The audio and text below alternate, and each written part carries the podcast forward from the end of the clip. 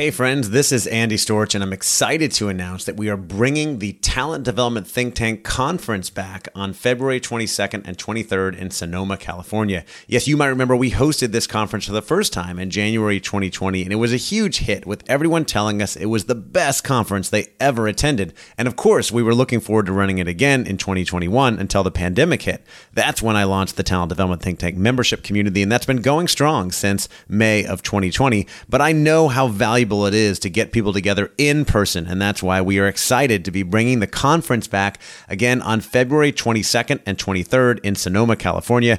I'm committed to making this a highly engaging and interactive event where you can connect, learn, and grow together with other talent development professionals. This is going to be the best event out there in talent development, and I would love to see you there. If you want to find more information and get your tickets today, the website is tdtt.us slash conference. That's tdtt.us us slash conference. I hope to see you there.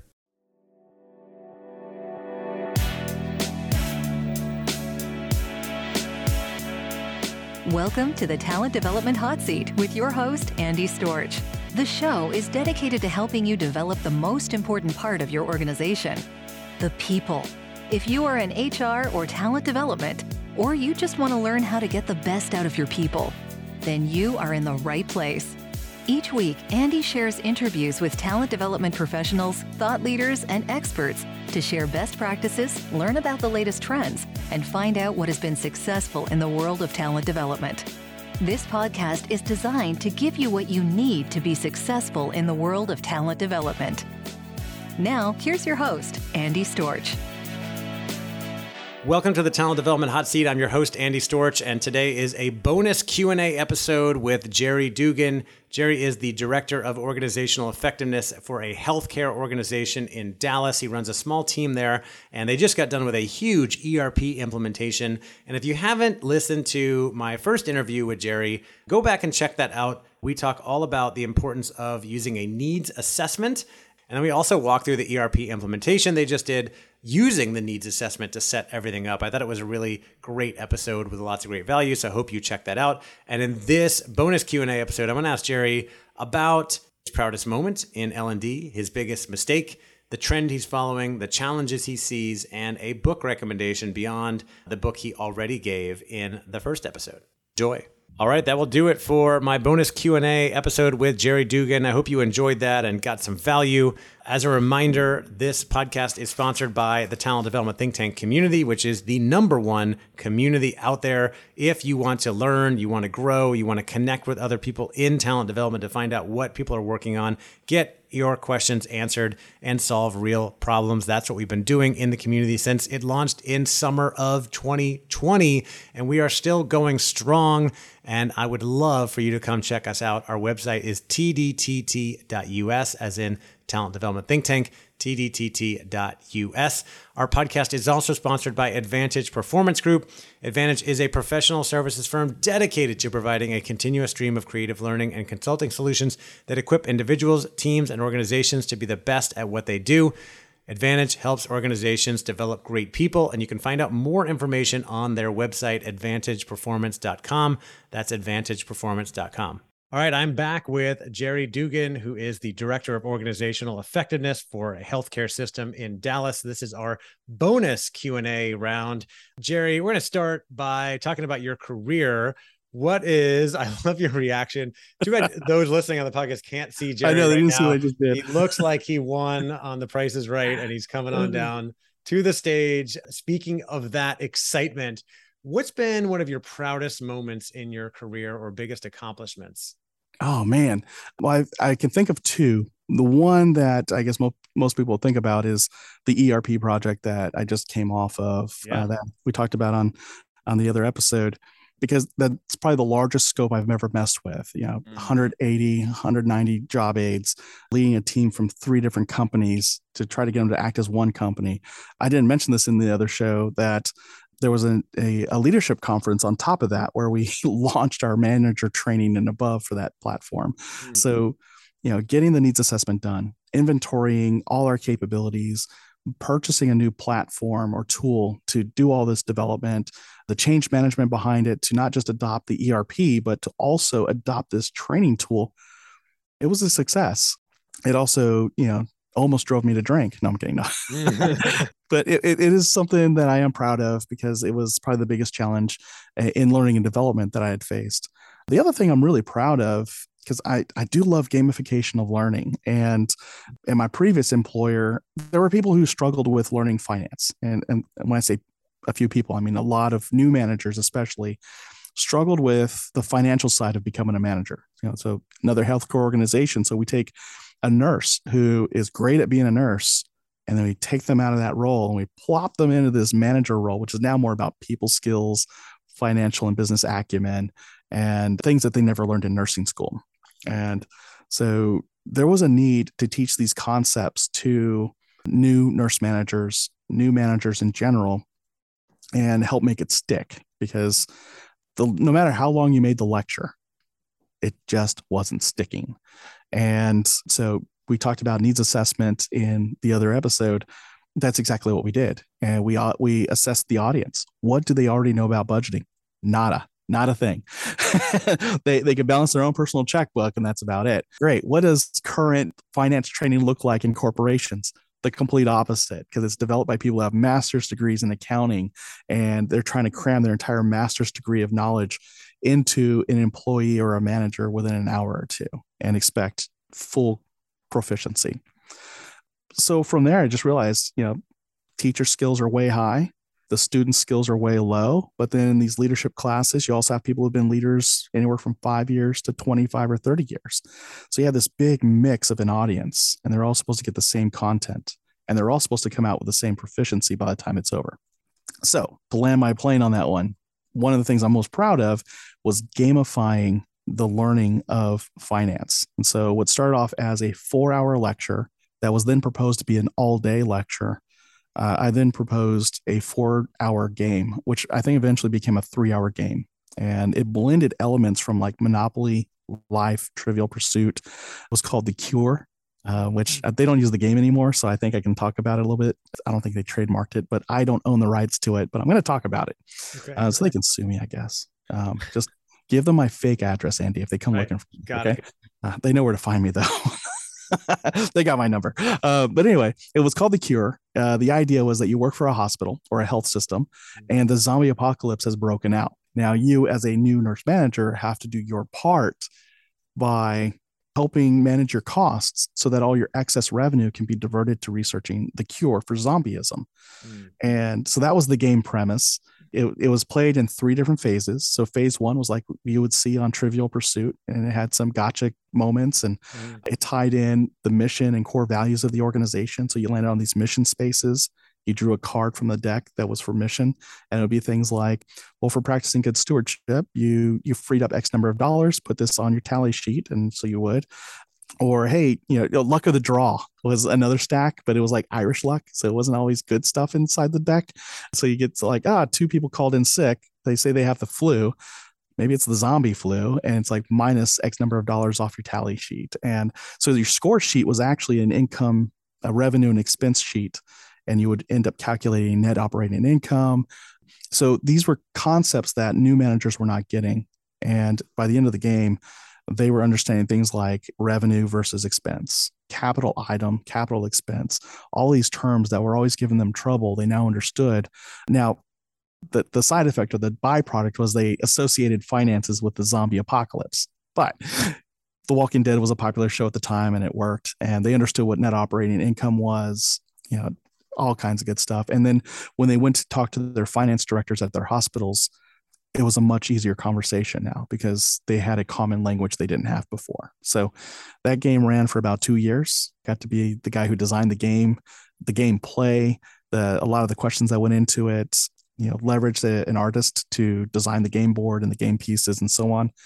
And uh, my team uh, that I worked with, there was like 14 of us, to have them use that game in their local regions with their new leaders. That was a proud moment. Yeah, fun designed a game. Get my mute off here. That's really cool. I like that, Jerry. You designed a game and gamifying learning, which is, I mean, yeah. always more exciting interesting.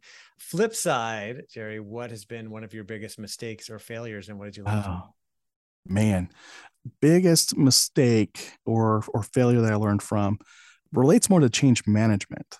So, so same program where we gamified this learning. I was later in charge of the whole learning curriculum for that program. And in talking with the other educators, it was kind of like, you know, it'd be great if we went digital with all our materials. We we print this big old binder and it has like 20 something sections in it. And if we assemble the binder, binder up front, by the time we get to the session that references section 30, that information's outdated. And so we're reprinting things anyway, and it just becomes a big mess. What if we just went digital and we minimized the amount of handouts we did? I'm like, great. So we we did that. Uh, we did sort of a needs assessment. What definitely needed to be a handout, what could be digital. We made the conversion, and then we just made the decision to make the switch. Had approval from my director and my vice president, and we made the switch. Next training session for our leadership development program, we found out the hard way that we didn't vet this with any of the presenters who were outside of our department. They were not on board with us going paperless. And some of them were very vocal in the training sessions, very unprofessional, in my opinion, but they were still vocal nonetheless. And we're expecting like the old printouts to, to be back. And it was just one of those things that made its way up the chain of command and then trickled its way back down to me. And it was a big flop the the binders came back and it was it was known as one of my my my big failures in my career. It's like I guess they still talked about it and people yeah. were still eager to throw my name under the bus for it. And uh and so but it all came down to change management. You know, we didn't truly do a campaign to make sure our presenters were on board, that the mm-hmm. HR leaders in those regions were on board, that the students themselves would be okay with going paperless. Um, yeah. None of that was really vetted. So, yeah, that was a big uh oh moment. Yeah, good good learning experience. Yeah. What is what do you say is the biggest challenge in talent development today? Oh man, having to say no. you know, you get all these requests for training that really is not requests for training. And if you say no too many times, you lose the confidence that you're the go-to person when they do need training. If you say yes too many times, you wind up burning you and your team out and you even start to pigeonhole yourself uh, to like be the team that does nothing but DiSC training or yeah they're the guys we call for team building fun activities so you got to be careful of what you say yes to and what you say no to and it's that juggling act of being strategic and demonstrating value to the organization at the same time and i think maybe i'm saying that because i also am a people pleaser and i know it so yeah, for me same. to say no. Yeah. It's hard. It's really hard. I've been getting a lot better at it too lately and just say like, nope, this doesn't fit in with, you know, what I'm trying to do or my goals or the overall, like it's not going to move the needle, that sort of thing. Yeah. Uh, it, it takes practice, right. And, and getting sure does. priorities. What's a trend that you're following and excited about in talent development today? Oh man, micro learning was a big thing for a while. And I think the biggest thing I'm noticing though is more about micro learning that's specific to upskilling Yeah, I, am hearing more and more about that. You know, what's the research behind it? I don't know. I just see more of those types of emails coming into my inbox. I see more of those headlines, all about upskilling, broadening your your uh, higher ability, and you know, people don't have time to sit through like a four hour or five hour course. So it's you know, so with that upskilling, micro learning, that also changes the dynamic of how you deliver training in your companies. So where we used to prescribe, you will take this class, this class, this class, this class now it's becoming more of an open library. Here are all the things you can access. Here are all the badges you can earn, and tying those into the HR record of you know somebody's talent profile. Those are some of the things I'm seeing more and more of. So I start off with upskilling, micro learning, and I somehow landed into talent management um, in terms of like now that learning is being captured and put into the HR record. So you can I went to a Bersin conference a few years back. I'm sure that's not the name that it's officially called. I just know that Josh Bersin was there. He's a big HR guy. Yeah, he um, used to host one called Bersin Impact, I think, and uh, that's it. Now, now he has a new one I went to this year called Irresistible. Oh, okay. Yeah. So I think it was 2018 or 2019. He talked about, oh boy. So that's what I get for being a squirrel you know driven guy right it's like yeah. what was i talking about oh man i guess it wasn't that important if i forgot about it because now what i'm thinking about is oh oh like how ai could be used to sift through your hr profiles and see who is the best set of candidates internally for like a leadership role that just opened up or yeah. and so you know having learning systems and ecosystems that are integrated into your human capital management system is mm, pretty big Jerry, I know you are a, a lear- lifelong learner and a reader like me. Uh, is there a book in this space that you often recommend or has made a big impact for you? Oh boy. Well, there's that one I couldn't even name on the last episode. That's right. there is that one. Oh man. I think one of the other books that I can actually name would be Fierce Conversations hmm. uh, by Susan Scott. Uh, she does a lot of communication skills type of training. Uh, she's an executive coach. Her whole company, Fierce Incorporated, does that for companies. They train people to facilitate these training sessions. And what I love about that book and what I love about their speaking model or their, their conversation models is that if you're a new leader and you're looking for a way to coach your team, but you don't know how, they have a coaching model that's easy to follow and you can you can have a, a very impactful conversation for coaching uh, for somebody's growth and and understanding philo- philosophically that coaching isn't just when somebody does something wrong. It's mm-hmm. people are doing things right as well. Uh, they have a great delegation model which i think they borrowed from wiley. When i say borrowed i think they took it and then added some tree analogies to it trunk and root and branch and leaf and all that stuff. But wiley through i think their book, uh, Your First Leadership Job. Oh, that's another one. Okay. So two books. I'm, I'm cheating here, Andy. Two books okay. uh, Fierce Conversations and Your First Leadership Job. There you go. Okay. Got it. And last Three question. Books, the Outward Mindset. Jerry's a cheater, man. Uh, sorry. Cheater, cheater, cheater, pumpkin eater. All right. Last question for you, Jerry. For those out there working in talent development who are looking for ways to accelerate their own career success, what's one more piece of advice you would give? Oh man, I think having a membership to TD.org, so Association for Talent Development, is is huge. Uh, I mentioned it's a big fire hose of resources. It is worth having because you connect with people there. You see what the hottest trends are. The it's evidence based in a lot of things. Their conferences are huge. So if you're looking to just expand your horizon on what's possible in this arena of learning and development, ATD is a big, big resource to tap into.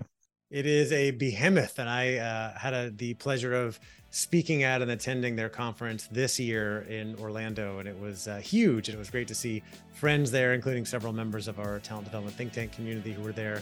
And I might be going to one next year as well. And I know there's tons of great content in there. So thanks for sharing that, Jerry. And thank you again for coming on and sharing uh, more of your experience and your wisdom here in the world of talent development. I appreciate it. I'm glad to know you, and I look forward to talking more in the future.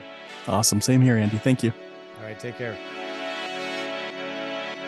Thanks again for listening to the Talent Development Hot Seat. If you haven't already, we'd love for you to leave us a rating and review on iTunes to help other people find the show. And as always, you can find all of our episodes and tons of free resources on our website, talentdevelopmenthotseat.com. Thank you again, take care.